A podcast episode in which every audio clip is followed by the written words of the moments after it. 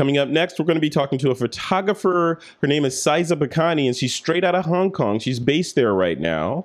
We're going to be talking about a new project that she's been working on, as well as a whole lot of other things that's coming your way next.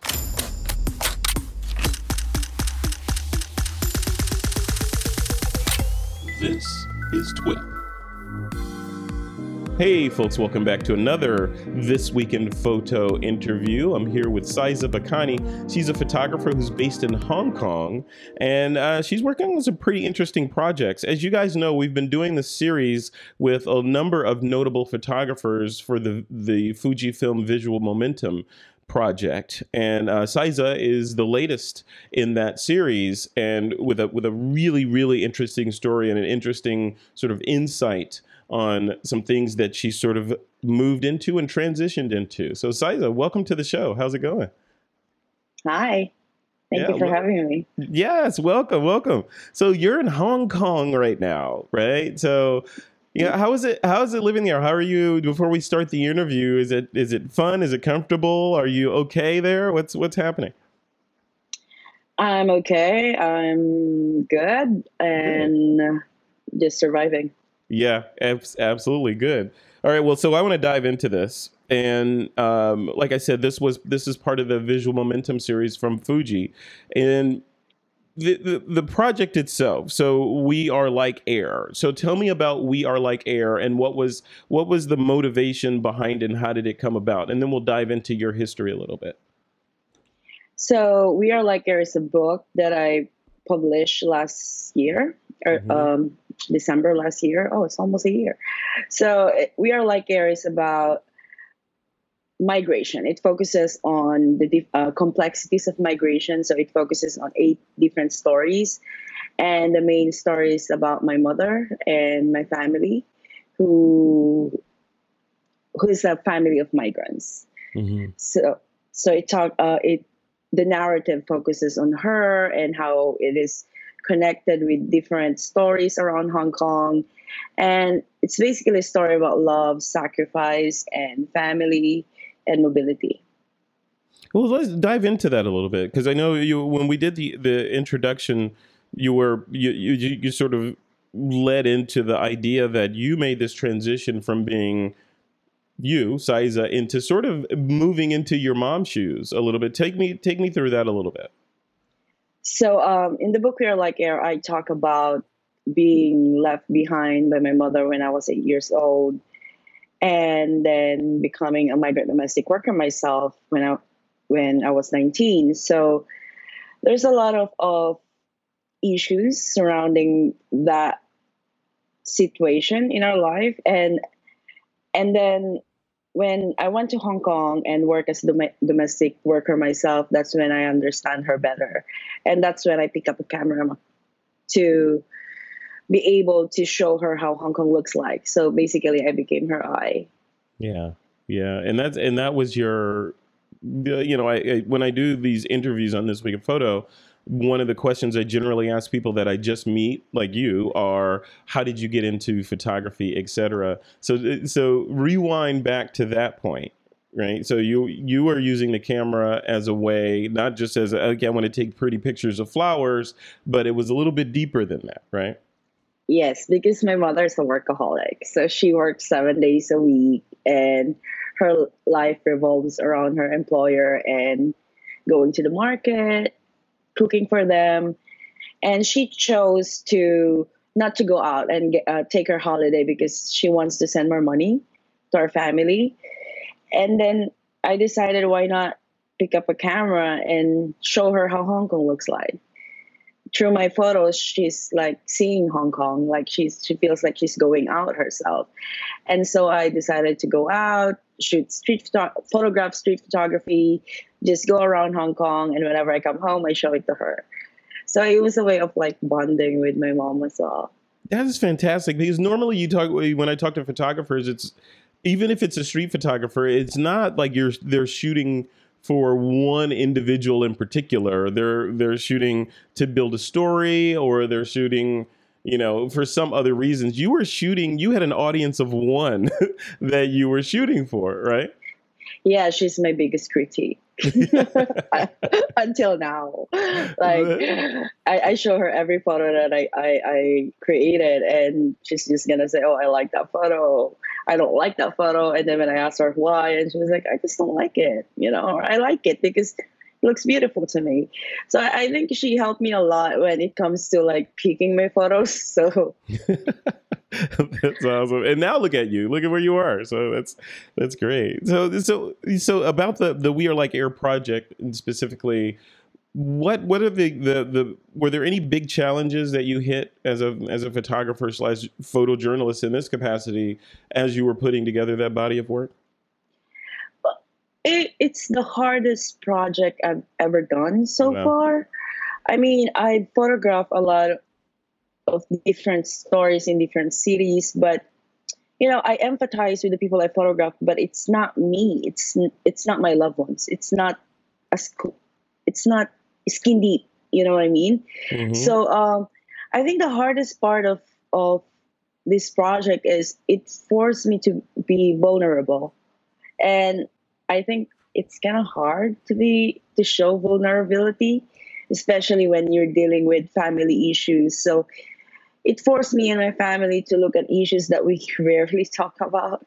Yeah. So some wounds were reopened, and then some words that were never spoken were, you know, we talk about it. So it's a lot of tears. You know, it's not the technical part that was hard for me. It was the, it was the vulnerability.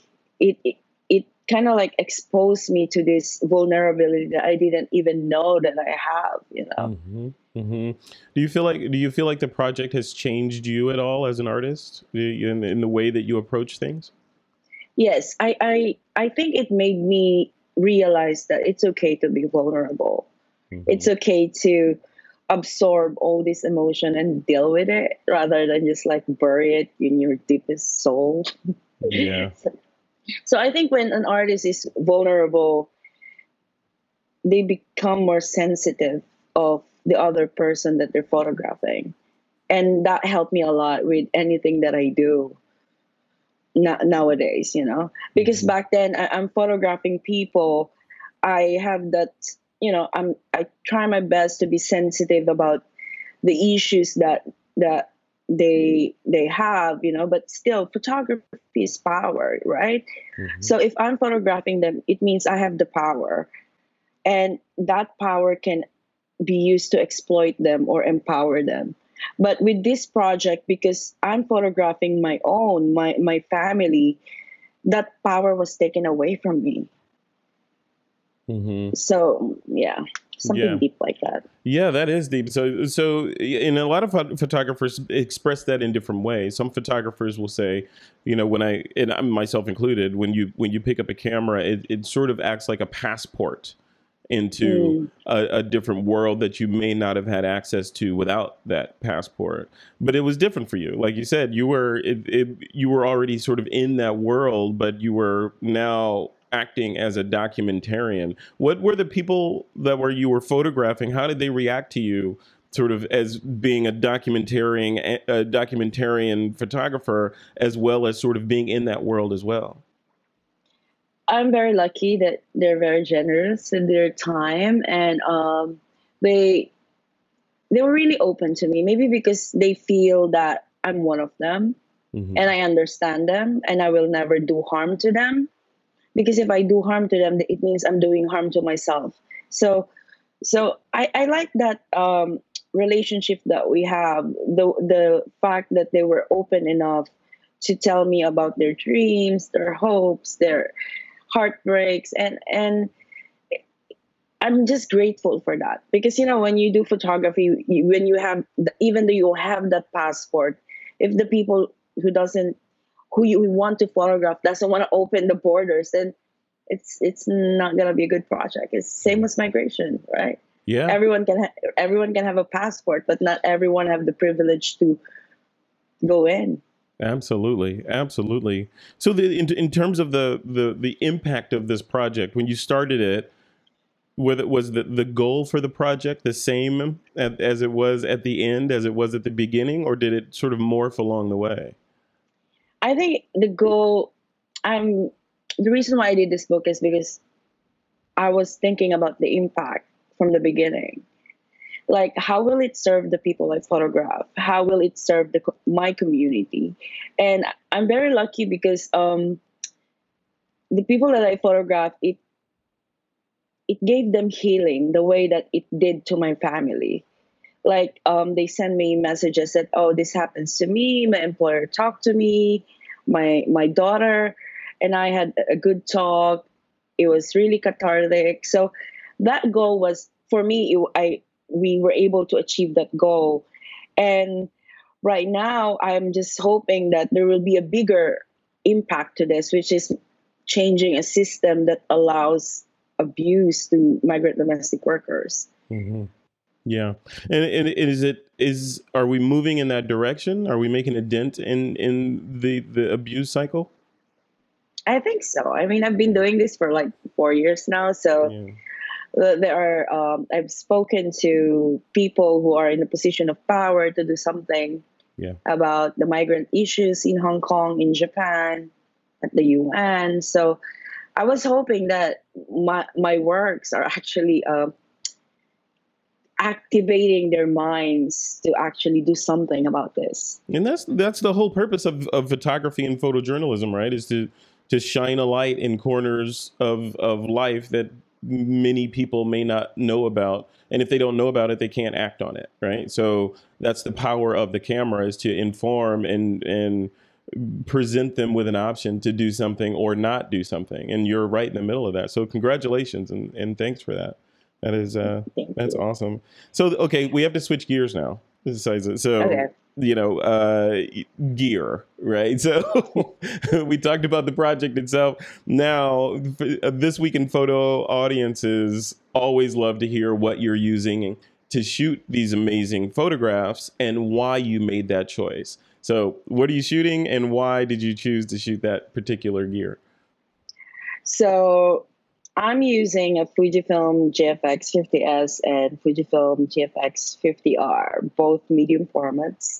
And I chose those two because um, I it made me fall in love with the files. Mm-hmm. It, it, it's just so alive that it's so different from any other cameras, you know? So, and then I also love that it's very user friendly. So I'm more focused on storytelling than mm-hmm. just worrying about my gear. And I can drag them to the cameras to different places, some of them not nice or unsavory, and they still function. And the weather, you know, it also it ha- also have this protection against extreme weather. So I think it serves me well. That's why I chose to use those two. And with medium formats, you can, I mean, I use medium formats to photograph protests or conflict. So, yeah, yeah, I'm interested about that because you know, there's it's interesting. It depends on who you talk to, you know, about and and obviously the the choice of of tools that artists use is extremely personal and it depends on the work it depends on the artist depends on the photographer etc um, but i hear people a lot of people more and more people moving up to the larger sensor sizes. You know like like the the the, the full frame you know medium format fuji files that you get. Now i'm, I'm curious to ask you though so a lot of when you when you have these files you're by the nature of your work you're not you don't really have the necessity to do a whole lot of retouching and that sort of stuff right? So what is it about those large files if you can put a pin in it? Like what is it about having all of those pixels available to you do you think enables you to do to get your vision out better? I think i do a lot of exhibitions. Yeah. so printing big yeah I print big, I do billboards as well. So I don't need to worry about the file size because uh, I know that it can be printed beautifully. Yeah. So um, that's the main reason why I use these big sensors. And also, I don't, I just don't need to worry that my files will be terrible. It, it kind of takes away the worry of worrying about technical stuff. I just know that it will be good.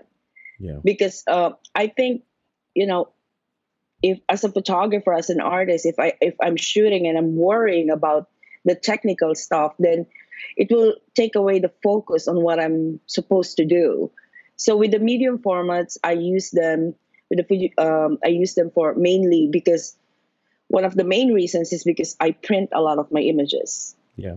I, I do big prints. So and a lot I mean, of a lot of, a lot of photographers are just you know they they will never well for the most part will never have the the the need to print a gallery or or giant prints and 99% of their work will be displayed online. To those people that are watching this and you know they they look at your work and they're thinking i want to be like her you know i want to shoot like Xyza shoots. What should they should they be moving towards the trajectory of going with a medium format or is 35 enough? Is micro four thirds enough? Is your cell phone enough? What do, what do you think? I think, um, you know, with the mirrorless system of the Fujifilm, it if you want bigger files because you're printing and you fall in love with the color, then go for the medium format. But if you cannot afford it, just go with the mirrorless, the smaller ones. So Fujifilm is able to like give us cameras that serves us well on whatever we need. Yeah. So I encourage them to get a Fujifilm camera, whether it's a tiny mirrorless or it's a medium format, depending on what they need. It's a good start if they can get, you know, the entry level Fujifilm cameras. Because phone is good phone is okay, you know, mm-hmm. but then you can never print them. It's Mm-mm. just gonna be on your mobile. Yeah. Yeah. It, it's it's okay for for Instagram, but, but then after that, what are you gonna do with it? Right. Yeah. If you get it, if you get a great shot on the phone and it takes off on Instagram, and Time Magazine calls you and they say, "I need that shot," can you know? It, it may work okay, but you know, it may not. So yeah. Yeah. No. Very and good. I, they'll never know if they want to be, you know, printing their images in the future. So yeah. better be prepared than sorry. No, absolutely, absolutely.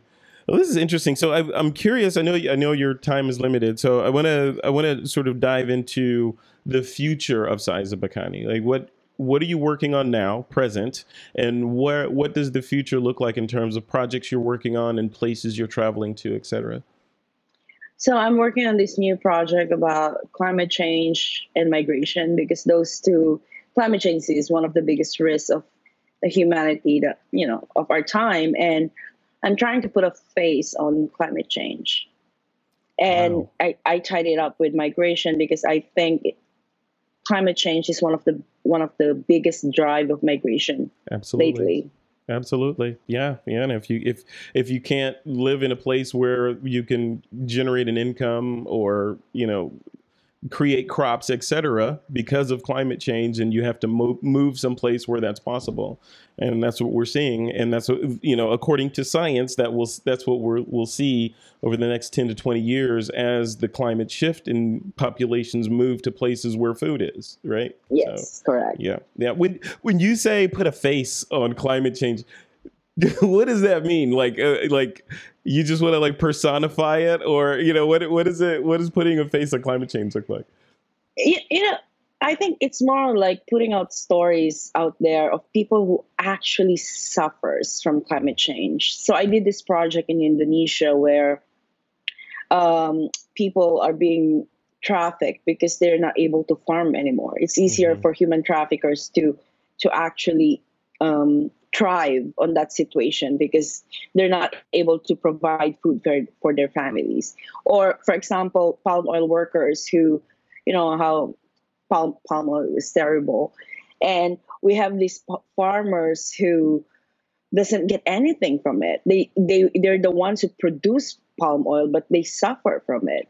So and I also have this thing where when you tell someone about glaciers and that person have never seen snow, will, will they relate to to no. the climate change story with no right. face? Yeah. I think humanizing climate change and making people realize that we're not going to save the planet. We need to save ourselves because the planet has been around for the longest time. Yeah. It's it's been around longer than us. So we need to change our mindset about it. That if we don't do something, then we're gonna suffer. And there are people who are actually suffering now from from climate change. And I want to put, you know, sh- the spotlight on these people, maybe to change the narrative a little bit. Yeah, no, that's that's great. Thank you for doing that. And and no, you're absolutely right. You know, it's it's when you when you think about the age of the Earth in astrophysics terms, right? What 4.3 billion years, and we've only been here for a tiny slice of that. And if we go away, the Earth will spin on. exactly. I mean, if the uh, dinosaurs became extinct, then so are we. You right. know, it's, it's gonna happen to us too. Yeah, yeah. In cosmological time scales, it's it's just a blink of the eye that we've been here, and it'll be another blink for us to go away if we don't, you know, make efforts to stay here. So yes, yeah. No, I get it. You and me, I get it. I get it. Right. All right, so Xyza, if, if people want to connect with you, look at some of your work, maybe you know interact with you, what's what's the bl- best place to reach out? Well, I have a website. It's www.xyzacruzbacani.com. Instagram, it's xyzacruzbacani.com. All my social handles are xyzacruzbacani.com. Awesome. Oh, Xyza Cruz Bacani, yeah. Got it. Yeah. Okay. Yep. And I'll I'll have put that on the screen at the bottom, and those links will be in the blog post for this episode as well as the YouTube description. So if people want to reach out to you and you're watching this in either of those places, just look down. You'll see the link. So cool. Xyza, thank you so much for doing this. I appreciate you, and congratulations on being a Fuji ambassador. Congratulations on this, these projects that you're working on, and most of all it's refreshing and congratulations on the passion that you have for using photography as a tool and your Fuji cameras as a tool to get the word out about these issues. So I appreciate you. Thank you so much for having me. I mean, it means a lot to me for the You're space to, for the stars to be heard and seen. You know. You're welcome. My pleasure. Okay, you have a you have a great week, and I'll talk to you soon. Yeah, you too.